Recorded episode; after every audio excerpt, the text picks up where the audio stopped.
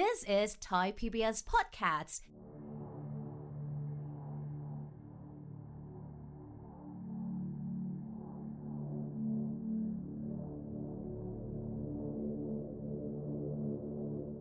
เมื่อ 10 ปีก่อนครับ ที่เราเดินทางมาที่นี่ แม้สงครามจะยังไม่ได้ประทุขึ้น แต่ก็มีคลื่นใต้น้ำที่กระเพื่มไหวอยู่ตลอดเวลา พร้อมจะก่อตัวเป็นคลื่นลูกใหญ่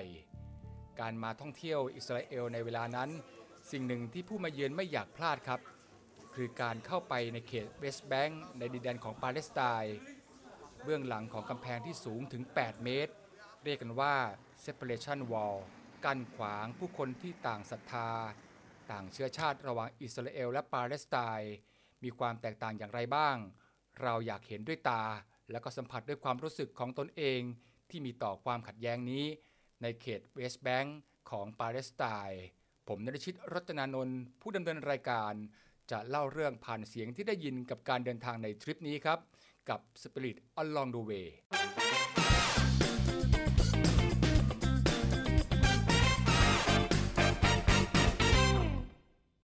เหตุผลที่ดินแดนแห่งนี้ครับ ถูกต้องคำสาปให้อยู่ในความไม่สงบสุขมาตลอด ก็คือความศักดิ์สิทธิ์ของดินแดนนี้ ที่ก่อเกิดศาสนาสำคัญของโลกที่ซ้อนทับกันอยู่ครับ กำแพงนี้ครับได้ก่อตัวขึ้น เพื่อแสดงถึงอาณาเขตพื้นที่ของคนที่อยู่อาศัยอยู่ร่วมกันครับ แต่ตกลงกันไม่ได้ว่าจะเป็นของใครดี ใครจะมาก่อนมาหลัง กลุ่มไหนที่มีคนมากกว่า ก็จะมีพลังในการต่อรองมากกว่าเช่นกันครับ เมื่อเราลอดผ่านกำแพงสูง สู่ประตูเขตแดนเข้าสู่เวสต์แบงก์ของปาเลสไตน์ก็มีสถานที่สำคัญทางศาสนาคริสต์ยูดายรวมถึงอิสลาม ที่มีความเชื่อมโยงถึงกันในประวัติของศาสดาไม่มากก็น้อยครับ สถานที่แรกที่เราเดินทางไปก็คือเมืองฮิบรู เมืองฮิบรูนะครับถูกแบ่งพื้นที่ออกจากกัน โดยอยู่ภายใต้การดูแลของกองกำลังปาเลสไตน์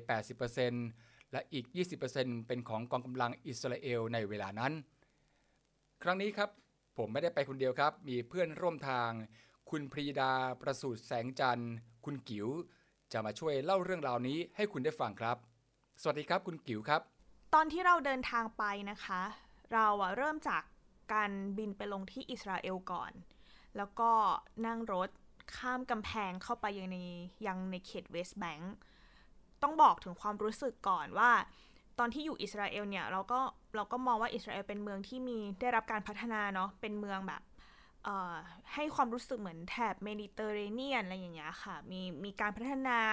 บ้านเมืองสะอาดเรียบร้อยอะไรเงี้ย แต่ว่าพอนั่งรถข้ามกำแพง ซึ่งอย่างที่บอกค่ะเป็นกำแพงสูง 8 เมตร แล้วก็หนามากด้วยนะคะ ข้ามเข้าไปปุ๊บเนี่ย ตอนนั้นน่ะห้ามห้ามมีการถ่ายทำอะไรทั้งนั้นด้วยด้วยมาตรการความปลอดภัย เราอะตอนแรกก่อนที่จะไปเราก็รู้สึกว่าเราจะปลอดภัยหรือเปล่า เพราะว่าในช่วงเวลานั้นเมื่อย้อนกลับไป 10 กว่าปีที่แล้วอะ เรื่องข่าวข่าวของปาเลสไตน์มันก็ต้องบอกว่าค่อนข้างที่จะน่ากลัวในการเดินทางไป แต่ว่าในเมื่อมันมีการท่องเที่ยวที่เปิดเส้นทางนี้เราก็เลยอยากจะไปดู พอข้ามไปปุ๊บเนี่ยปรากฏว่า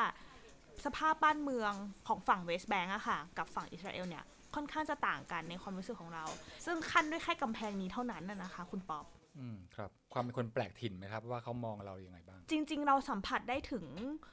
ความเป็นคนแปลกถิ่นตั้งแต่เดินเข้าไปแล้วค่ะ ด้วยความที่มีมีนักท่องตอนที่เราไปที่เมืองฮิบรูอะนักท่องเที่ยวค่อนข้างน้อยตอนที่เราไปอะนะคะ ส่วนมากก็จะเป็นคนปาเลสไตน์เราเป็นเอเชียแบบหน้าออกโซนโซนตะวันออกเข้าไปเราเราดูต่างถิ่นอยู่แล้วแหละพอเข้าไปก็จะมีคนมองจับจ้องเราอยู่ตลอดอะไรเงี้ยค่ะ แต่ว่า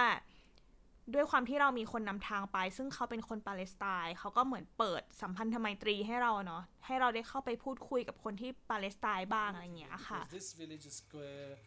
recognized by the government because they have roads, they have electricity. Those villages who is not recognized by the government, they don't have any electricity, they don't have roads, they don't have sewage system, they don't have schools. That's why the other Bedouin พอเราได้พูดคุยเนี่ยประเด็นหนึ่ง ที่พูดกันทุกคนเลยในช่วงเวลานั้นนะคะ 10 ปีผ่านมาละ ก็คือเขาก็จะบ่นกับเราอยู่เนืองๆว่าเนี่ยมีชาวอิสราเอลอะเข้ามาตั้งเซตเมนต์ในพื้นที่ของชาวปาเลสไตน์หมายความว่าเข้ามาตั้งบ้านตั้งตั้งรกรากอะไรเงี้ยค่ะ กินเข้ามาในพื้นที่ของปาเลสไตน์ซึ่งตรงนั้นเนี่ยมีมากกว่า 850 หลังในเขตพื้นที่ของฮิบรู ซึ่งมันเป็นปัญหาอย่างมากในตอนนั้น เพราะว่ากลายเป็นว่าพื้นที่ของชาวปาเลสไตน์เนี่ยเหลือน้อยลงทุกที เขาก็เลยมีความค่อนข้างกังวล เพราะว่าครั้งหนึ่งอะเขาเคยถูกเอ่อหมายถึงว่าอพยพออกมาจากแผ่นดินเกิดของเขาแล้วใช่ไหมคะ ตอนที่อิสราเอลเข้ามา แล้วตอนเนี้ยเขาก็ยังถูกร่อนเข้าไปอีกอย่างเงี้ยค่ะ เขาก็เลยมีความรู้สึกว่าแล้วพื้นที่ที่เขาจะ ใช้ชีวิตอยู่เนี่ยมันจะเหลือน้อยลงไปทุกทีทุกทีทีเนี้ยพอเราเดินทางมาเราเป็นคนนอกอย่างเงี้ยค่ะเขาก็อยากจะเหมือนบอกเล่าเรื่องเนี้ยให้ให้โลกภายนอกได้รับรู้ เขาพูดคำนี้เลยนะคะว่าโลกภายนอกได้รับรู้ เพราะในความรู้สึกของเขาอะ่ะเขาอะมีโลกของเขาอะอยู่แค่หลังกำแพงนี้เท่านั้น เขาไม่เคยรู้ว่าโลกภายนอกอะมองพวกเขาอะยังไง และมีชาวปาเลสไตน์คนหนึ่งครับ บอกกับเราว่า แม้ว่าพวกเขาจะยากจนขัดสนเพียงใดก็ตามครับ ไม่มีวันหรอกครับที่เขาจะขายบ้านให้กับคนอิสราเอล ถึงแม้ว่าบ้านจะเป็นสิ่งที่คนอิสราเอลต้องการมาก ๆเลย แล้วก็พยายามจะหยิบยื่นเงินจำนวนมากเป็นข้อเสนอสำหรับการซื้อบ้านนะครับ พวกเขาก็ยังเล่าต่ออีกว่า พวกเขาไม่กล้าจะออกจากบ้านไปนานๆครับ คนปาเลสไตน์ส่วนใหญ่ก็จะออกไปทำงานยังประเทศเพื่อนบ้านที่เป็นมุสลิมด้วยกัน เพราะมีโอกาสในการสร้างงานสร้างรายได้ที่ดีกว่าอยู่ที่นี่ครับ แต่ก็ไม่กล้าจะออกไปนานๆนะครับ อย่างน้อยออกไปแล้วก็ต้องมีคนเฝ้าบ้านไว้ เพราะถ้าเกิดกลับมาอาจจะถูกคนอิสราเอลยึดไปเลยก็ได้ครับ ดังนั้นสมบัติที่ล้ำค่าที่สุดของเขา ก็คือบ้านที่อยู่ในเขตเวสต์แบงค์ที่มันสุดท้ายในดินแดนอันศักดิ์สิทธิ์แห่งนี้ครับ พวกเขานั้นพร้อมจะตายที่นี่ แม้ว่าจะมีชีวิตอยู่อย่างแสนจะยากลำบาก เพราะที่นี่ก็คือที่ทางที่บรรพบุรุษของเขาได้สร้างเอาไว้ แล้วก็มีประวัติศาสตร์มากมายทีเดียวครับ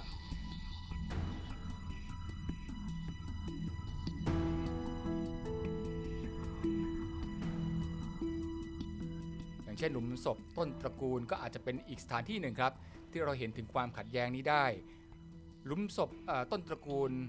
เป็นสถานที่สักการะที่ถูกสร้างขึ้นในสมัยกษัตริย์เฮโรดครับ คือช่วงเวลา 100 ปีก่อนคริสตกาลโดยตั้งอยู่รายล้อมด้วยถ้ำครับที่มีอายุถึง 1,000 ปีก่อนคริสตกาลและก็ยังถูกสันนิษฐานว่าเป็นที่ฝังศพของครอบครัวอับราฮัมครับ แม้ว่าด้านบนจะเป็นเพียงแค่อนุสาวรีย์ให้เราได้เข้าไปสักการะบูชา แต่ใต้สถานที่แห่งนี้ครับ เชื่อว่ามีหลุมฝังศพ ซึ่งก็ไม่ได้รับอนุญาตให้เข้าไปได้ครับ ซึ่งอับราฮัมนี้ครับ ในความเชื่อนั้นก็มีลูกชายสองคน ซึ่งเป็นต้นกำเนิดทั้งของชาวยิวและชาวอาหรับ ก็ทั้งยิวและอาหรับครับ ก็ต่างมีจุดกำเนิดเดียวกัน คืออับราฮัม ซึ่งเป็นบิดาคนเดียวกันครับ จริงๆ พอมาถึงตรงนี้ก็จะรู้สึกแปลกใจทุกครั้งเลยนะคะ คุณป๊อป ว่าเออเป็นพี่น้องกันแต่ก็ทะเลาะกันได้ คือจุดเริ่มต้นเนี่ยเขามาจากอับราฮัมพ่อเดียวกันนี่แหละแล้วเขาก็แยกกันมา แต่ว่าจนถึงทุกวันนี้ค่ะ ความขัดแย้งอย่างที่บอกตอนที่ไปก็คือเราได้เห็นทุกที่เลยค่ะ อย่างที่นี่เนี่ยก็เคยเกิดเหตุการณ์ขึ้นนะคะ เมื่อวันที่ 25 กุมภาพันธ์เอ่อคศ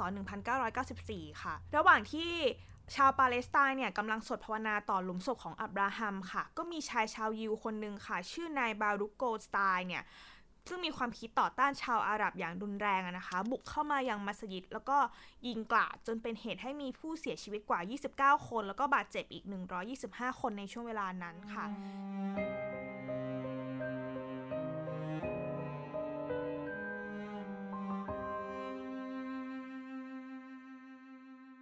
ซึ่งเหตุการณ์นี้นะคะ ก็ทำให้คนปาเลสไตน์เนี่ยรู้สึกไม่พอใจชาวยิวเป็นอย่างมาก เพราะว่าความรุนแรงที่เกิดขึ้น แล้วก็มีการทำให้เกิดการแบ่งสถานที่ศักดิ์สิทธิ์แห่งนี้ค่ะออกเป็นสองส่วน คือส่วนหนึ่งอะสำหรับชาวอาหรับ แล้วก็อีกส่วนหนึ่งอะสำหรับชาวยิว ก็คือมีการแบ่งออกอย่างเงี้ยอย่างชัดเจน คือไม่ไม่อยู่ร่วมพื้นที่กันแบบนี้เลยอะค่ะ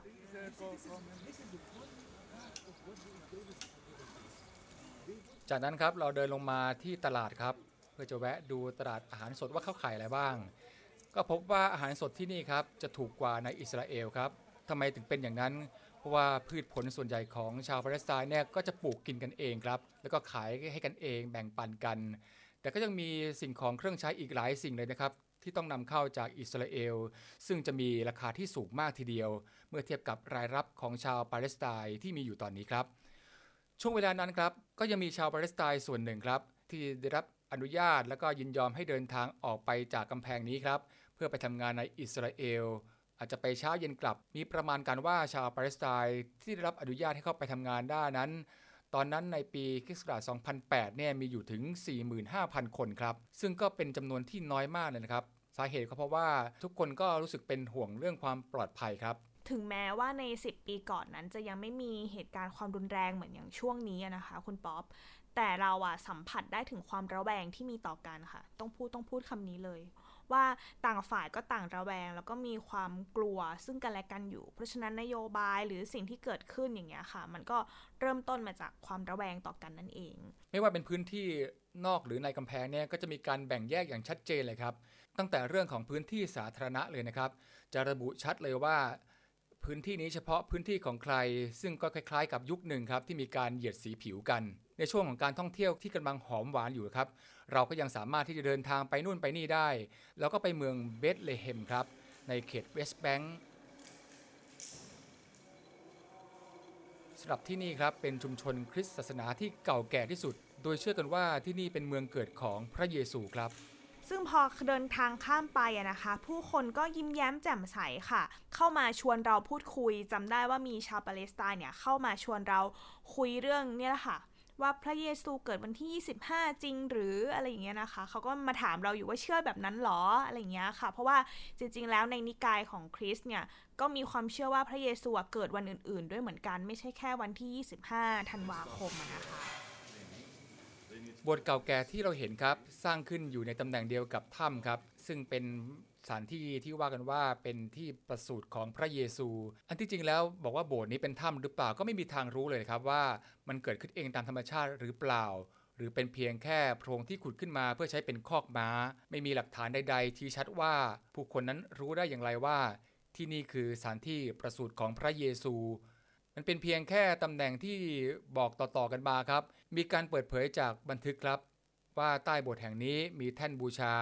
แล้วก็ข้างใต้นั้น มีหินอ่อนรูปดาวครับ และตรงนี้เองครับที่ซึ่งพระเยซูได้ประสูติและอีกที่หนึ่งครับ ซึ่งไม่ไกลจากโบสถ์ก็คือสถานที่ที่เรียกว่าเบธซาโฮ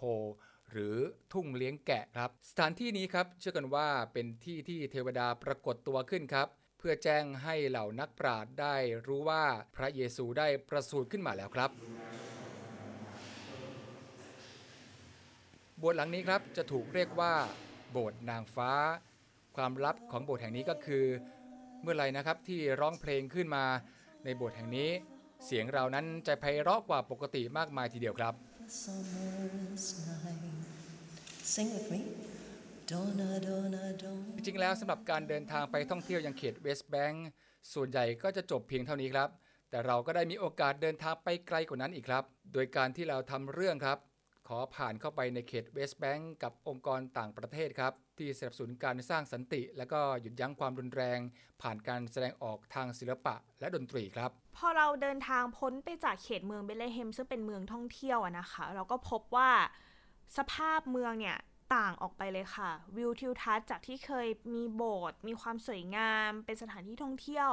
เราพบว่าพื้นที่นอกเหนือจากนั้นเนี่ยเต็มไปด้วยค่ายอพยพค่ะ ซึ่งอยากจะให้ทุกคนลองจินตนาการดูนะคะ ค่ายอพยพในหัวของเราอาจจะไม่เหมือนในหนัง บ้านที่มีความเป็นบ้านถาวรมากกว่า เพราะว่าจากที่เคยสร้างง่าย ๆ มีชั้นเดียวอย่างเงี้ยค่ะ ตอนเนี้ยก็จะถูกต่อเติมเป็นบ้าน 2 หรือ 3 ชั้น เพราะว่าพวกเขาคนปาเลสไตน์เนี่ยอยู่กันในพื้นที่นี้นะคะมานานมากแล้วเราก็เข้าไปเคาะประตูกันหน้าบ้านครับ ไปเยี่ยมทักทายเขาครับ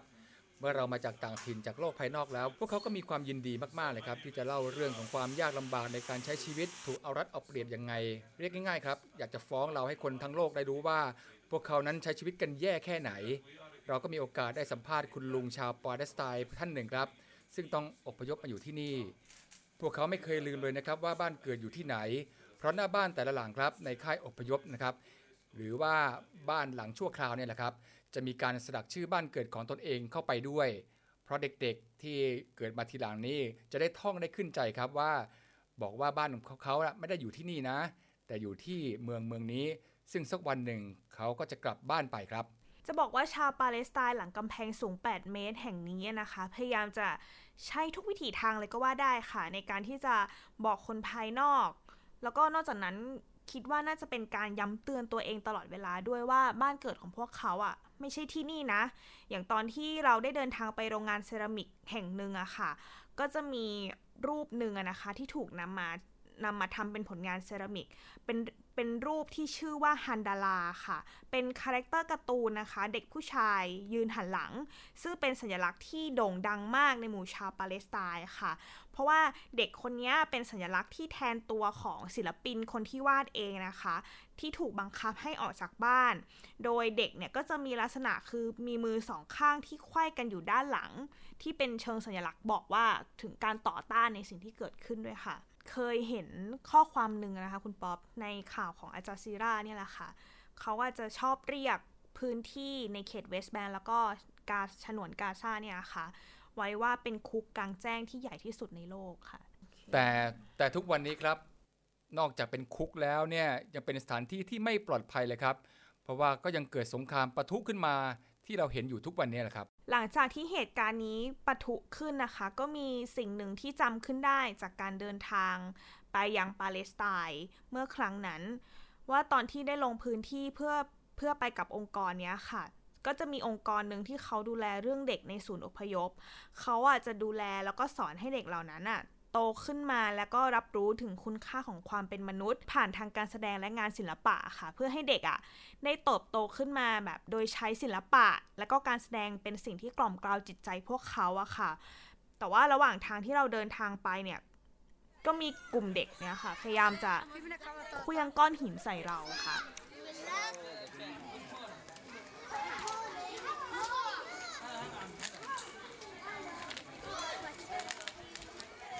คนที่ดูแลก็ห้ามเด็กนะคะ แล้วก็อธิบายให้เราฟังว่าเด็กเหล่านี้เห็นเราเป็นคนนอก หมายความว่าเขาอะรู้แหละด้วยหน้าตาอะไรเงี้ย เราไม่ใช่คนปาเลสไตน์แล้วเขาด้วยความทรงจำด้วยการที่เขาเติบโตมา เขาเห็นว่าคนจากโลกข้างนอกอะเข้ามาทำร้ายเขายังไงอย่างเงี้ยค่ะ เขาก็เลยพยายามที่จะปกป้องตัวเองโดยการเคลื่องหินใส่ ไม่ว่าใครจะเดินผ่านเข้ามาแล้วเขาเห็นว่านี่คือคนที่มาจากข้างนอกเนี้ยเขาก็จะทำปฏิกิริยาแบบนั้นทันทีค่ะ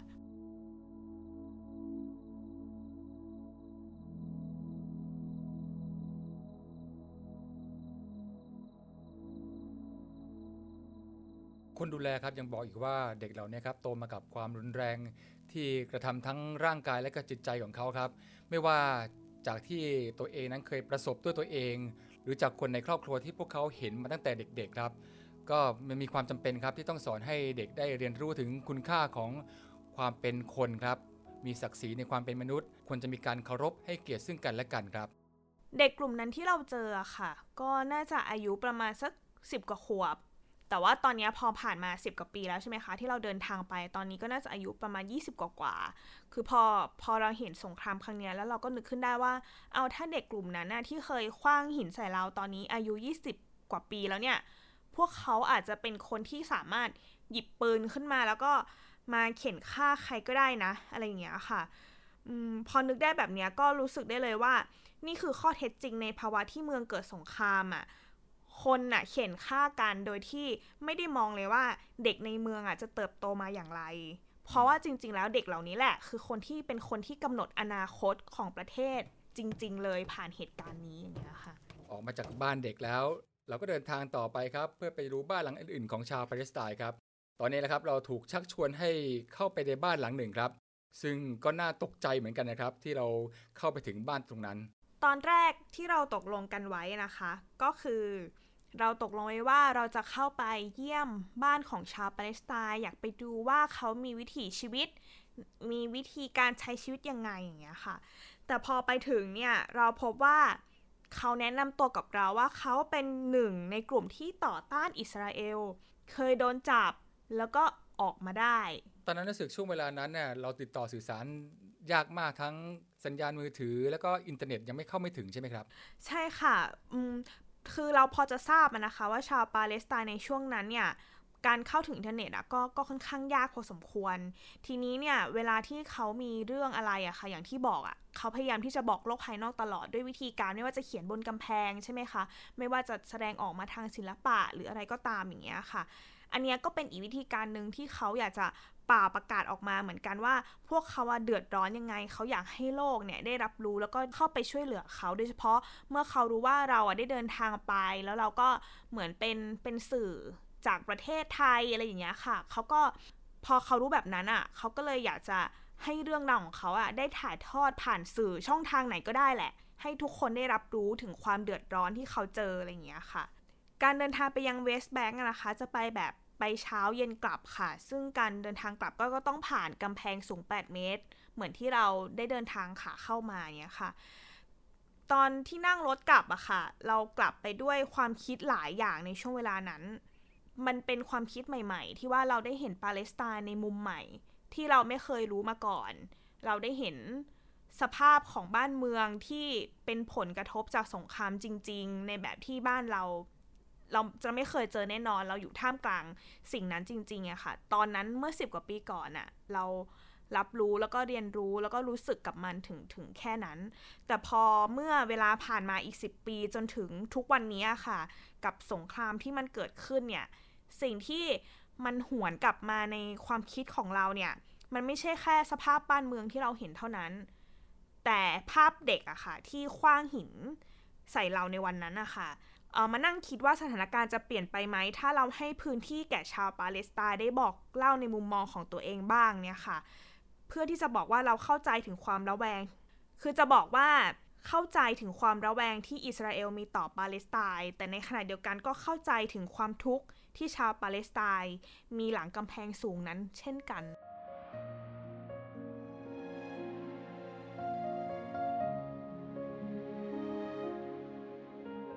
ก็อีกหลาย ๆ ข้อความครับที่เขียนอยู่บนกำแพงนั้น คนปาเลสไตน์ต้องการสิทธิในพื้นฐานในการอยู่ร่วมกันในสังคมในความเป็นมนุษย์ครับ แค่การได้สร้างกำแพงนั้นกั้นประเทศนั้น ก็ไม่ได้การันตีถึงความสงบสุขในอนาคตได้ พื้นที่พิพาทที่เกิดความขัดแย้ง เกิดสงครามความไม่สงบครับ เราได้เรียนรู้ถึงภัยร้ายแรงจากสภาพแวดล้อม ที่พวกเขาโตมาพร้อมกับความหวาดระแวงและความรุนแรง ซึ่งก็ไม่ควรจะเกิดขึ้นที่ไหน และก็ไม่ควรเกิดขึ้นกับใครครับ และทั้งหมดนี้คือการสะท้อนมุมมองของพื้นที่ที่เราไป เพื่อพบเจอกับเรื่องราวที่เก็บมาเล่าให้คุณได้ฟังกันครับ พบกับเรื่องราวและการเดินทางในครั้งต่อๆไปครับ กับเสียงจากเรื่องราวที่เราได้ยินใน Spirit Along the Way สำหรับวันนี้ สวัสดีครับ สวัสดีค่ะ